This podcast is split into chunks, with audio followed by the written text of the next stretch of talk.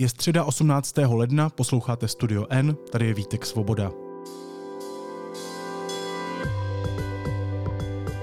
Dnes o aktuální situaci ve válce na Ukrajině.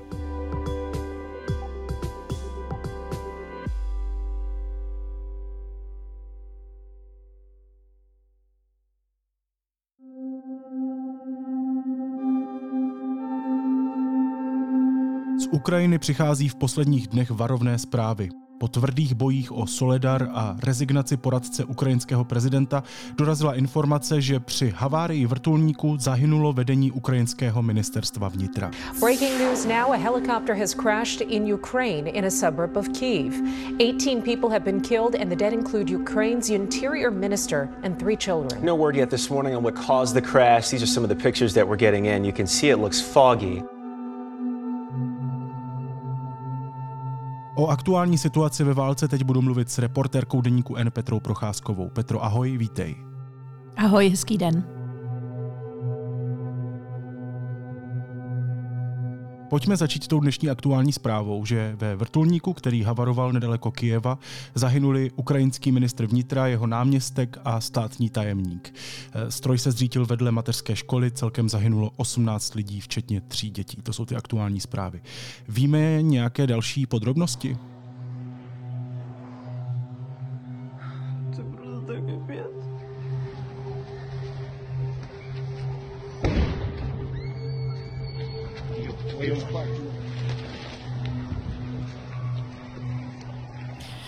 Zatím to hlavní nevíme. Eh, nevíme, eh, proč ten vrtulník spadnul, protože eh, samozřejmě to vyšetřování letecké katastrofy nebude trvat ani jeden, ani dva dny, jak už upozornilo vedení Ukrajiny, ale třeba 14 dnů. Takže zatím se pouze spekuluje. Je pravda, že v té oblasti byla v tu chvíli, kdy ten vrtulník tam prolétal, tak tam bylo špatné počasí, byla velmi eh, špatná viditelnost a ten vrtulník letěl hodně nízko podle svědků, takže je možné, že tam šlo o pilu, eh, chybu pilota. Je také možné, že šlo o nějakou technickou závadu a samozřejmě mezi těmi verzemi je i verze diverze. Takže hm, ani to nelze vyloučit. Takže zatím bohužel si musíme počkat, ale mně se zdá, že i ukrajinská média se přiklánějí k tomu, že na vině bylo počasí a chyba pilota. Jak velká rána je tohle neštěstí, ať už to tedy vyšetří jakkoliv, pro ukrajinskou vládu? Jakou roli hrál ministr vnitra Denis Monastyrsky v boji proti okupantům? Bez ohledu na to, jak velkou roli hrál, musím říct, že to je obrovská rána taková psychologická, protože Eh, samozřejmě, že eh, takováhle událost, při které ještě navíc zahynul nejen eh, minister vnitra, ale osm dalších lidí, kteří letěli v tom vrtulníku, ale nejméně tři děti. Děti, které byly v tu dobu v prostoru té školky mateřské, na kterou ten vrtulník spadnul. Dalších mnoho dětí bylo zraněno, zemřely i nějaké učitelky, také jsou mezi nimi zraněné. Takže tohle je událost, která eh, otřese celou Ukrajinou. A eh, je to vlastně tak jako paradoxně bych řekla, že to je úder psychologický i proto, že tentokrát za to nemůže ten nepřítel. Není na koho ukázat, kdo zavinil tohle neštěstí, ale vlastně za to uh, mohou částečně v očích samozřejmě těch rodičů ti naši když to tak řeknu. A o to je složitější se s tím vypořádat, vysvětlit, proč se to stalo, jak se to stalo. Ten hněv rodičů je, oni chtějí ten hněv někam obrátit, na někoho ukázat. Vždycky to v minulosti, v těch minulých měsících byly rusové. A teď najednou samozřejmě jsou to, eh, jsou to naše. Jinak monastyrský eh, byl ministr vnitra od roku, od léta 2021 Eh, celkem to byl člověk, který se úplně neobjevoval na těch prvních stránkách eh, ukrajinského i světového tisku, ale samozřejmě, že jako ministr vnitra hrál roli velmi důležitou. Ani ne tak třeba na té frontové linii, i když vojska ministerstva vnitra také se účastní bojů na frontě, ale i v té jaksi organizaci toho života uvnitř Ukrajiny. On měl pod sebou samozřejmě policii a všechny, všechny tyhle ty věci, které, které jsou důležité i za války, aby ten stát bezpečně fungoval. A to se mu zdá se v poslední době docela dařilo.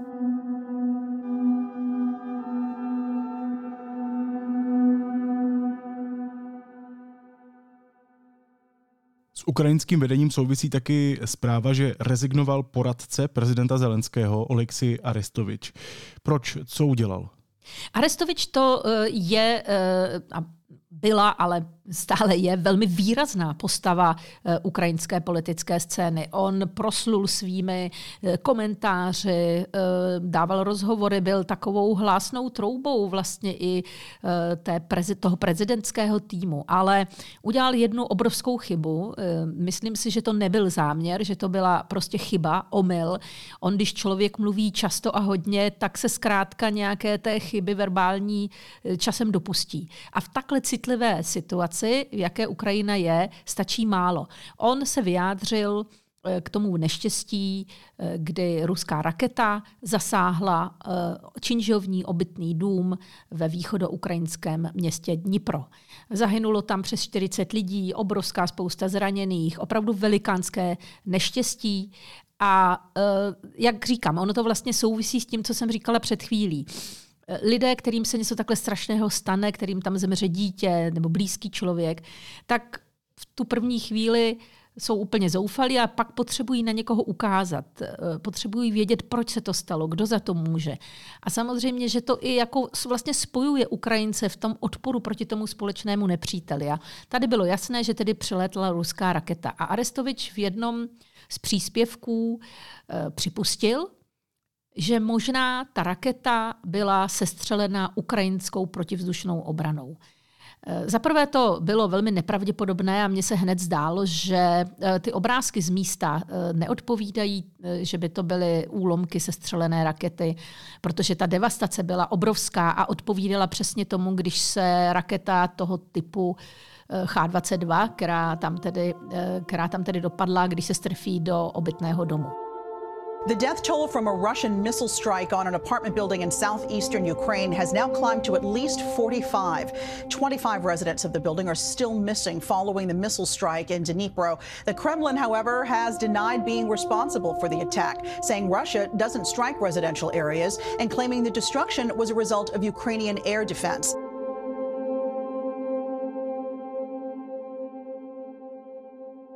Ale on zřejmě chtěl ukázat, že ukrajinská protivzdušná obrana dokáže sestřelovat i tyto střely. A to bylo v tu chvíli, jednak to asi není pravda, a jednak to bylo nesmírně necitlivé a nešikovné, protože najednou on těm lidem, kteří tam o někoho přišli, řekl, můžeme si za to sami. E, jinými slovy. A toho stálo místo, stálo ho to reputaci. E, myslím si, že je osobně ve velmi teď těžké depresi, protože to byl člověk, který eh, byl opravdu velmi známý na Ukrajině i mezi zahraničními novináři. A ta, to jeho chyba, to bude to, proč si ho budeme pamatovat. A víme tedy, jak to ve skutečnosti bylo? Víme tedy, že ukrajinská protivzdušná obrana nesestřelila ruskou eh, střelu, která dopadla na obytnou budovu v Dnipru. Už je to jako uzavřeno tohle? Eh, já myslím, že úplně uzavřeno to není, ale na 95% eh, to byl přímý dopad rakety. Jak říkám, ta devastace eh, toho domu, i ten charakter vlastně toho, že ti tam dopadne raketa a vlastně se zřítí celý ten jeden nebo dva vchody. Tak to už jsme viděli na Ukrajině, viděli jsme to v Irpini, viděli jsme to v jiných místech a jsou velmi podobné ty následky dopadu té rakety. Když raketu eh, sestřelíš ve vzduchu, tak samozřejmě eh, ty jednotlivé úlomky někam dopadají. To je například to, co se stalo při tom neštěstí v Polsku. Ale eh, ta síla devastační těch úlomků je zásadně jiná. Ano, teoreticky by se mohlo stát, podle těch expertů, kteří se k tomu vyjadřují, že tam došlo k je, jenom k nějakému odchýlení té, eh, té rakety, k nějakému jenom zásahu, který tu raketu jinak nasměroval eh, a ona spadla eh, na obytný dům, ale já si nemyslím, já si, já, já si domnívám, že to je typická, že už se to stalo na Ukrajině několik několikrát, že prostě Rusové buď cílili na e, něco jiného a nestrefili se, anebo necílili nikam, anebo si prostě řekli, ať to dopadne, kam to dopadne v rámci jaksi demoralizace ukrajinského obyvatelstva, to zase jednou šoupnem e, do nějaké obytné čtvrti. Takže e, myslím si, že to není pravděpodobné, že to bylo sestřeleno. Bylo tedy nutné podle tebe, aby kvůli tomu Oleksij Arestovič rezignoval? Já si říkám, že v takto vyhrocené situaci se může splést, uřeknout nebo prostě udělat formulační chybu vlastně každý. Chybu může udělat každý, ale e, tahle chyba, i když možná nám se zdá mm, taková, jako že vlastně to myslel dobře, že to bylo dobře míněno, že to nebyla, e, že to nebyla žádná záměrná záměrný, záměrná dezinformace opravdu šlo o chybu, on se prostě spletl. On zřejmě i v té situaci toho napětí a toho velkého stresu, eh, což je situace posledních, tedy téměř eh, posledního roku a ti úředníci a ten tým Zelenského, všichni ministři, celá vláda prostě pracují ve velmi, bych řekla, psychicky těžkých podmínkách, tak se mu něco takového nepovedlo a bylo by možné nad tím možná eh, mávnout rukou. Ale Zelenský a jeho tým vědí, že eh, ono jde o hodně, protože válka trvá už skoro rok, obyvatelstvo velmi strádá a Zelenský a vláda mají stále obyvatelstvo dost jednoznačně na své straně. Dokonce eh, to i my tady na západě dost obdivujeme a často se na to ukrajinských politiků ptáme. Jak dlouho to ještě Ukrajinci vydrží? Jak dlouho ještě vás budou podporovat v té válce? Jak dlouho bude trvat, než řeknou, my už toho máme dost, už se moc umírá, už moc strádáme, uzavřete mír a bez Krymu, bez Donbasu uzavřete mír. Eh, myslím si, že ta podpora obyvatelstva, politiky Zelenského a celé armády je klíčová v tom, aby Ukrajina dosáhla Eh, nějakého úspěchu. A tady pravděpodobně Zelenský jeho tým vycítili, že opravdu šlápli do něčeho nehezkého. Že Arestovič eh, by mohl zapříčinit eh, určitou nevoli části obyvatelstva a že se na toto musí dávat obrovský pozor. Takže buď on sám nebo v tom týmu bylo rozhodnuto, že, že ze své funkce odstoupí, aby právě neiritoval, aby se neříkalo, to je ten, který, který hodil, který plivnul do tváře rodičům, kterým tam zemřeli třeba děti, protože řekl, že vlastně si to Ukrajinci zavinili sami tím, že nešikovně se střelili ruskou raketu. Jak toho vyjádření Alexie Arestoviče využila ruská propaganda, jestli vůbec? A předpokládám, že jo. Obrovsky. Obrovsky. Myslím, že ho nikdy tak necitovali jako tentokrát. Vzali to jako jednoznačný fakt, i když on to jako jednoznačný fakt vůbec nepodával. On právě hovořil o tom, že to je možné. A jak říkám, on zkrátka chtěl, uh, chtěl jaksi ukázat, jak vynikající a stále lepší a lepší je ukrajinská protivzdušná, protivzdušná obrana. Ale Rusové to pochopitelně uchopili za ten správný ze svého pohledu konec a konstatovali, že uh, takový člověk jako Arestovič, který všechno ví, po, protože se pohybuje v těch nejvyšších kruzích, uh, potvrdil, že Ukrajinci se střelili ruskou raketu a že ta, vlastně, že Rusové nikdy necílí na civilní cíle, že oni cílili na nějaké vojenské cíle. Takže ty oběti na životech civilistů jsou jednoznačně vinou Kijeva, nikoli v Moskvy.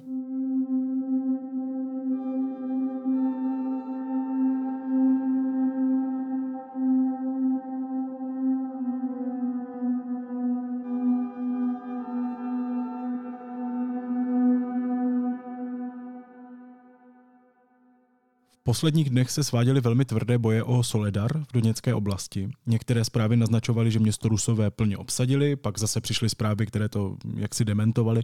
Tak jak to je? Mají Soledar pod kontrolou Ukrajinci nebo Rusové?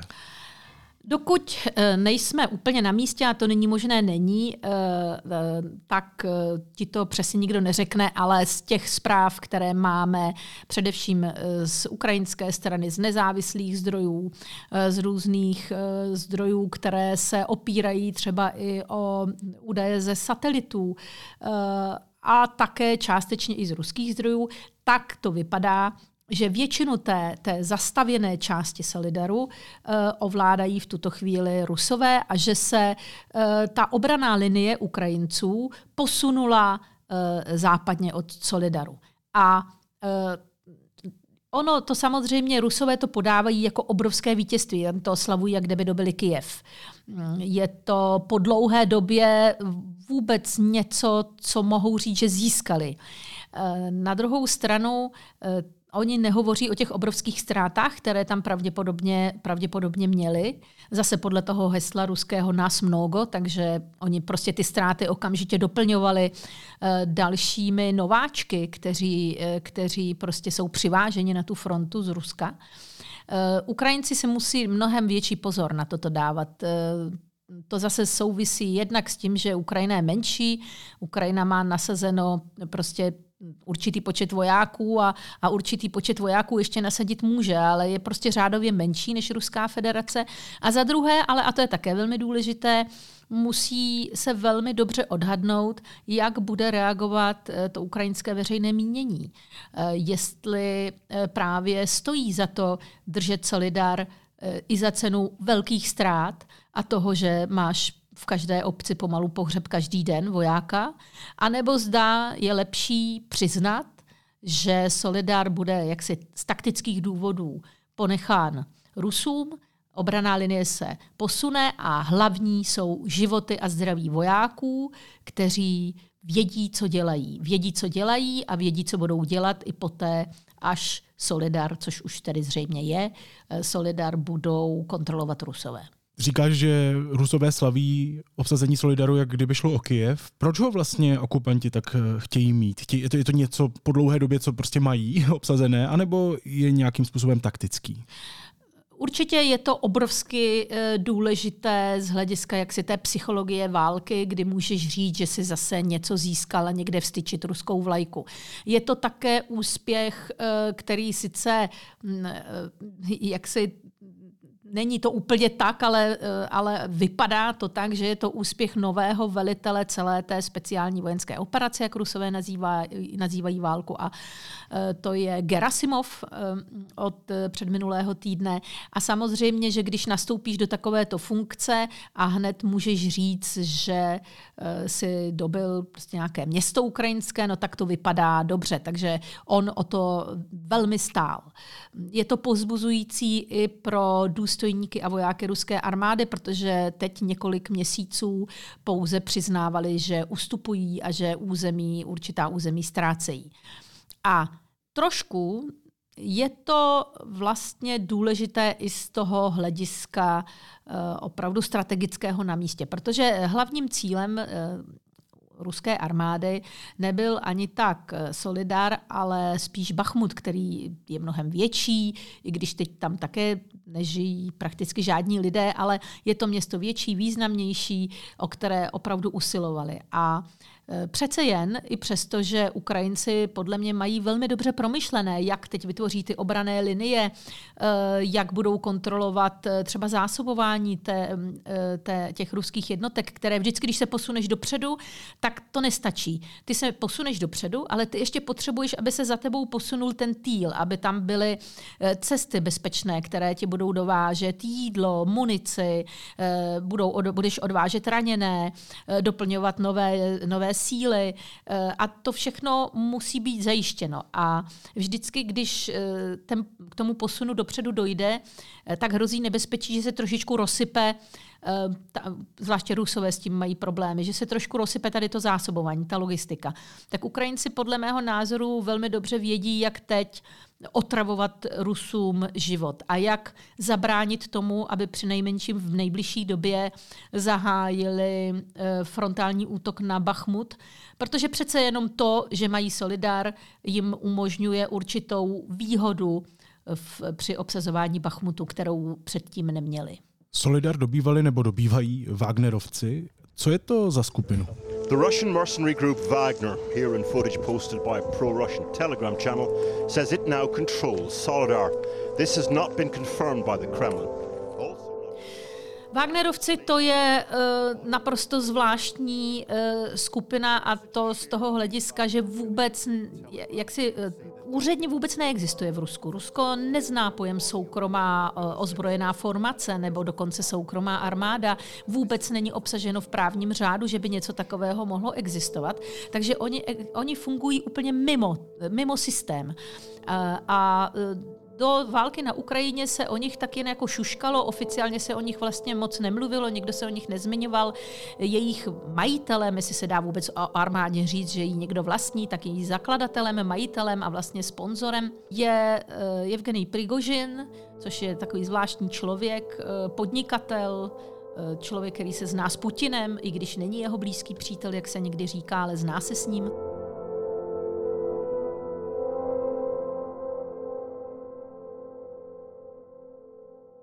Když to řeknu úplně zjednodušeně, tak Wagnerovci vždycky ve světě, v Africe, ale i v Sýrii plnili ty úkoly, kterými se pravidelná ruská armáda nechtěla špinit.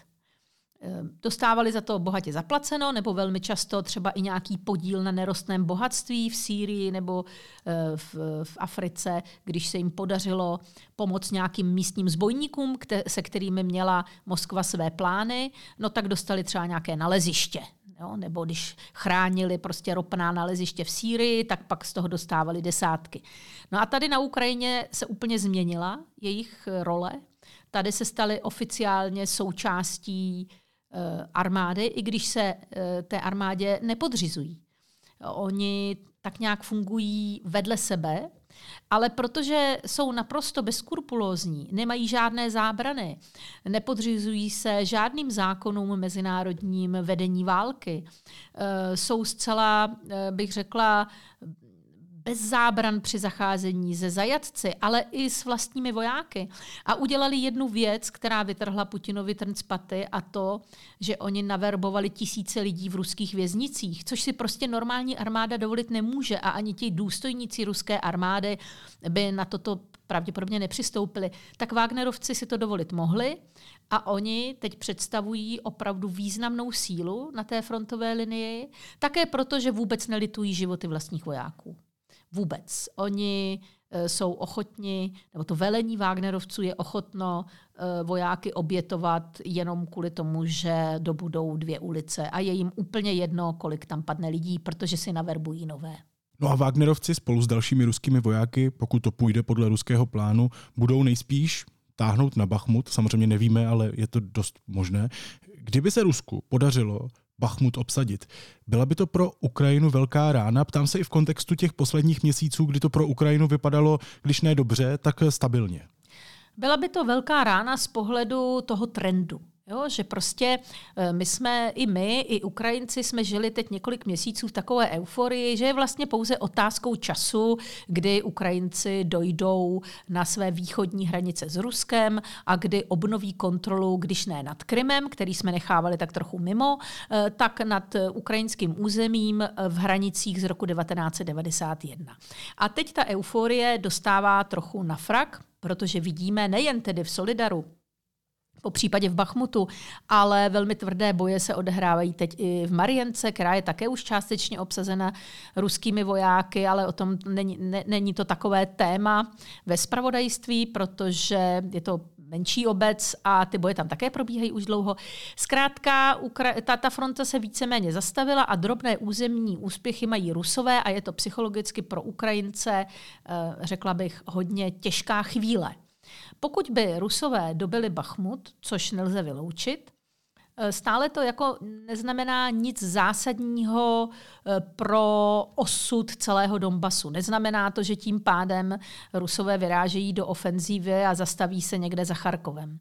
Ale zase to stíží situaci ukrajinských vojáků, eh, kteří eh, brání tady ten úsek fronty. A samozřejmě, že pro Rusy není tím cílem teď Bachmut a Solidar, ale Slaviansk a Kramatorsk.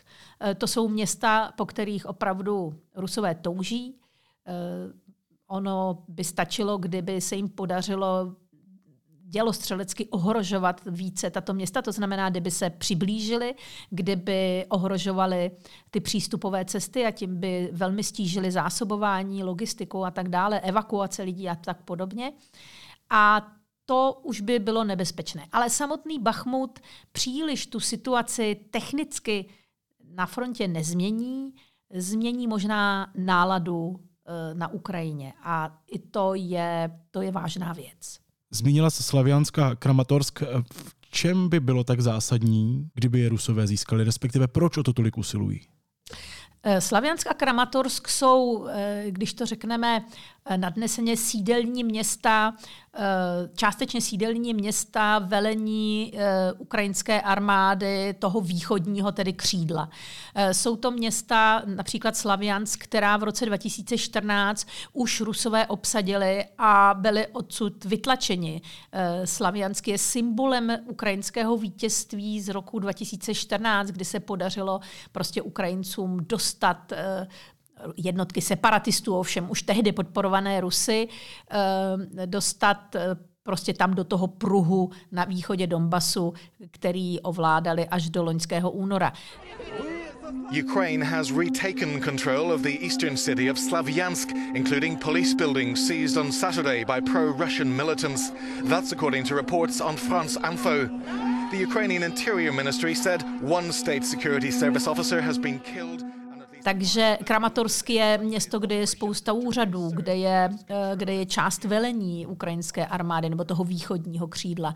Eh, takže to jsou opravdu důležitá města, velká města, kolem nich je několik vlastně velmi dobře vybudovaných obraných linií, Eh, a říká se, že tedy to opevnění je natolik dobré, eh, že ty linie jsou natolik důmyslně připravené, že Slaviansk a Kramatorsk nepadnou. Eh, ale pro Rusy je jsou tato dvě města cílem. Myslím si také, že zatím nedosažitelným a že to obsazení Bachmutu jim v tom nějak příliš nepomůže, ale jak říkám, jako psychologicky samozřejmě, eh, když řekneš, že postupuješ a že další tvůj cíl je to a to, no tak pochopitelně, eh, pochopitelně eh, to tu morálku i, v, i v, ve veřejnosti, ale i v armádě taky to změní. My jsme teďka chvilku putovali s vojáky Ukrajinou, eh, mluvili jsme o možném dalším vývoji na Ukrajině. Zajímá mě, co by mohlo pomoci Ukrajincům. Samozřejmě mi napadají západní zbraně. Viděli jsme eh, proslov Volodymyra Zelenského, velmi působivý, u Joea Bidena v Americe. The Russian tyranny has lost control over us. Zároveň víme, že Berlín už připouští, že poskytne Ukrajině své nejmodernější tanky Leopard 2, pokud podobný krok udělají i ostatní. To by mohlo zásadně změnit dynamiku té války, ne? Ukrajinské jednotky zásadně posílit, kdyby eh, Západ začal dodávat další a další vyspělé zbraně. Eh, určitě. Musí dojít k tomu, eh, Ukrajina nemůže soutěžit s Rusy eh, v počtu vojáků, které je ochotna obětovat, aby udržela eh, nějaké prostě okresní město na Donbase. Byť okresní města na Donbase jsou velká, jako u nás, krajská města nebo ještě větší. Tam opravdu ty rozměry jsou úplně jiné. Nicméně ukrajinská armáda musí daleko lépe hospodařit se svou živou silou, když to řeknu trochu cynicky. A ty moderní, přesné, moderní, vyspělé zbraně a dostatek munice, eh, to je to, co, eh, čím může mít navrh a co může velmi významně tu válku ovlivnit. Ostatně ani Ukrajinci nepopírají, že pokud by i doposud nedostávali jak finanční prostředky, tak výzbroj, zbraně eh, a protivzdu, systémy protivzdušné obrany, tak by ta frontová linie byla úplně někde jinde a celá situace by vypadala úplně někde jinak. Eh, úplně jinak všude. A jsou i lidé, kteří ti otevřeně řeknou, že bez té západní pomoci by Ukrajina v této válce neobstála. Ne, že by ji prohrála, třeba složila zbraně, ale pravděpodobně by ten tlak byl takový, Eh, že by zkrátka, eh, že by zkrátka o část svého území definitivně, definitivně přišla. Takže to je klíčové. To je klíčové. A jaké přesně zbraně eh, potřebují, to vědí hlavně Ukrajinci. Ono se hodně hovořilo o té protivzdušné obraně v poslední době, ale vzhledem k vývoji na frontě a k tomu, že bude třeba na tom východním křídle eh, zřejmě Rusy zkoušet alespoň začít zatlačovat zase zpátky, eh, tak určitě eh, to budou i jiné druhy zbraní, právě děl, které bude moct používat ukrajinské dělostřelectvo, moderní tanky a tak dále. Takže je to klíčové. Bez toho, bez toho mm, se Ukrajinci jenom těžce budou bránit. A rozhoupe se Západ? Začne Ukrajinu podporovat těmi modernějšími zbraněmi? No, já vždycky eh, pozoruji ta vyjádření západních politiků ve chvíli, kdy dojde na Ukrajině k nějaké velké tragédii, jako, bylo, eh, jako byla ta tragédie v Dnipru, kdy prostě eh, jsou i oni konfrontováni s těmi strašnými obrázky, kdy se vytahují zranění a mrtví z těch trosek a jsou mezi nimi dětmi, děti, tak pak najednou slyšíme, ano, a tanky už vám posíláme a tohle už vám posíláme. A mm, pak to tak trošku vždycky opadne, to nadšení. No, eh, já si myslím, že eh, paradoxně to dobití Rusy nebo obsazení Rusy Solidaru by mohlo eh, trošičku zase otevřít oči západním spojencům Ukrajiny a mohli by pochopit, že eh, je třeba přidat na tempu i razanci v dodávkách těch zbraní. Protože eh, Solidar je sice malé město, ale ukazuje, že Rusové se nevzdali toho svého plánu že prostě oni nechtějí se zastavit na nějaké linii teď a zkoušet vyjednávat. Ne, ne, oni prostě chtějí, samozřejmě, že pravděpodobně chápou, že nedobydou celou Ukrajinu, ale oni chtějí postoupit kousek dál. Oni chtějí v ideálním případě obsadit uh, celou uh, Doněckou a Luhanskou oblast. A k hranicím Doněcké a Luhanské oblasti jim opravdu zbývá ještě kus cesty. A aby Ukrajinci udrželi tu linii fronty alespoň tam, kde je, tak potřebují nyní posílit především, uh, především své dělostřelectvo.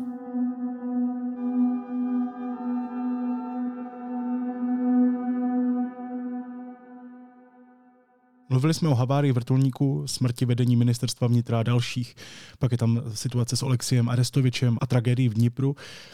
Říkám si, jak je na tom teď ukrajinské vedení? Zažívá teď eh, těžké časy, myslím, v organizaci té války? Eh, já si myslím, že to mají strašně těžké a eh, že taková ta euforie jednoty, která logicky zavládla poté, co byla země napadena eh, nepřítelem eh, a kdy, hm, já jsem mluvila i třeba s opozičními politiky, kteří úplně nesnášeli do té doby Zelenského a byla to prostě tvrdá opozice vůči němu, tak i oni říkali v loni na jaře, ne, my teď musíme zapomenout na všechny spory, hádky a musíme všichni se semknout a bojovat, jak prostě bránit naši zemi.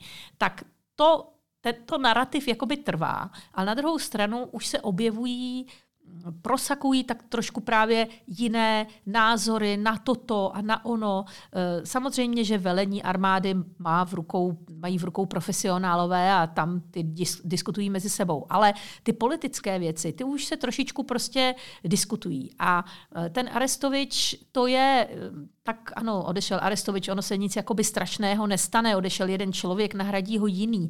Ale je to trošičku symbolické, že přece jenom uh, ty chyby v tom vedení země a jakási diskuze a nejistota, jestli jestli to opravdu je všechno tak správně, jak to děláme, tak ta tam jistě nějaká bude. V čem panuje jistota, a to cítím o pořád z těch výroků, že Ukrajina se nesmí nesmí vzdát, že v té válce musí vytrvat a že ta válka je spravedlivá. Nicméně už tam asi budou i různé názory na to, jakým způsobem eh, toho vítězství dosáhnout, jestli eh, s jakými zeměmi jednat, s jakými nejednat.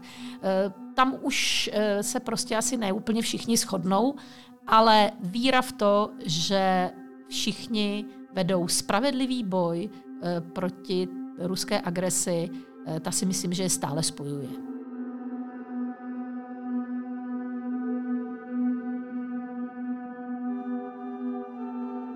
Petro, máš v plánu znova zamířit na Ukrajinu? Ano, ano, my se chystáme uh, s Gabem. Uh, bývali bychom asi jeli i teď v lednu, ale trochu nám to překazily prezidentské volby, protože Gabo je zcela vytížen focením kandidátů. A uh, samozřejmě, že si plánujeme cestu na roční výročí, které připadá na 24. února. Ještě nevíme kam přesně, ale zcela jistě Eh, na Ukrajinu pojedeme a doufám, že zase ještě více pronikneme do toho, co se honí v hlavách běžných lidí, ale i politiků. Já se tě zeptám na to, na co se tě ptám vždycky před tou cestou. Uděláme o tam podcast, prosím? Určitě uděláme podcast. Eh, myslím si, že i z Dněpra, protože Dněpro je naše oblíbené město s Gabem a vždycky, když jsme na Ukrajině, tak tam pár dní strávíme.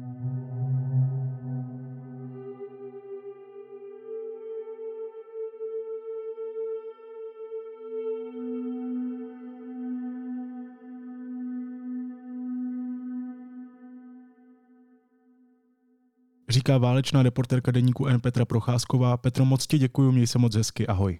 Krásný den i tobě, nashledanou. A teď už jsou na řadě zprávy, které by vás dneska neměly minout. První diskuzní duel mezi finalisty prezidentských voleb naznačil, že kampaň může být hodně ostrá. Pavel v debatě Dedníku N zařadil Babiše k Zemanovi a pro ruské scéně. Babiš Pavla k vládní koalici. Opakoval také své teze o míru. Spolu Piráti a starostové po čtyřech měsících našli shodu na rozložení sil v Pražské radě. V té však vítězné spolu nepočítá s Prahou sobě. Piráti nyní musí vyřešit, co udělají s Aliancí pro stabilitu, kterou s hnutím Jana Čižinského uzavřeli. Zdeněk Šarapatka podal exekuční návrh na prezidenta Miloše Zemana, kterým se chce domoci omluvy za Zemanův výrok, že ho z úřadu vlády vyhodil pro neschopnost. Šarapatka o tom informoval na Twitteru. Omluvu Zemanovi pravomocně nařídil soud. Prezident se však ve stanovené lhůtě neomluvil. Čeští detektivové slaví úspěch. V jednom z pražských bytů vypátrali spolu se spravodajskou službou BIS a americkými tajnými službami hlavu ruské mafie. Muže hledají po celém světě Spojené státy. Nyní je ve vydávací vazbě a exministrině spravedlnosti Helena Válková se u prezidenta Miloše Zemana přimlouvala za udělení milosti pro podnikatele Antonína Michala. Ten byl odsouzen za účast na 100 milionových daňových podvodech. Kromě toho přišla oficiální žádost i na ministerstvo spravedlnosti.